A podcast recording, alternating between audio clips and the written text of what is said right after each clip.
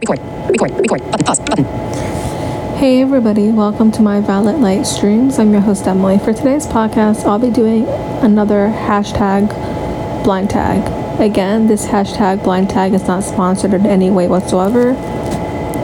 And with this hashtag blind tag, there will be three questions. So let's just jump right into it. One, what is your favorite thing about being completely blind? My favorite thing about being completely blind is the fact that I am able to get to know people based on their personalities and who they truly are. Everybody is so focused, I believe, on getting to know people based on their looks and appearances, and they don't take the time to get to know people based on their personalities, and they miss out on getting to know someone who could be really a good person at heart. So I love the fact that I can get to know people based on their personalities.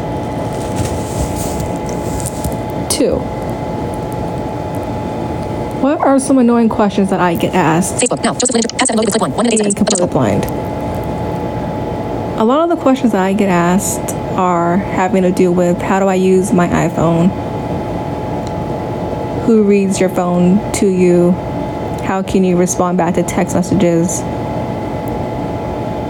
And how are you able to do this and that within your phone? So it all has to do with technology related. And I believe it's very simple stuff to be answered and very easy stuff to be answered.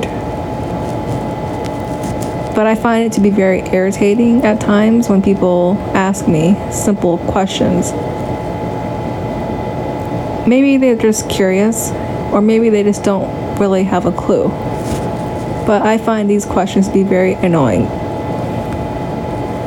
but I will always continue to educate people, even though they're annoying questions, because people may just not know how completely blind or visually impaired people use technology. So I'm okay with that.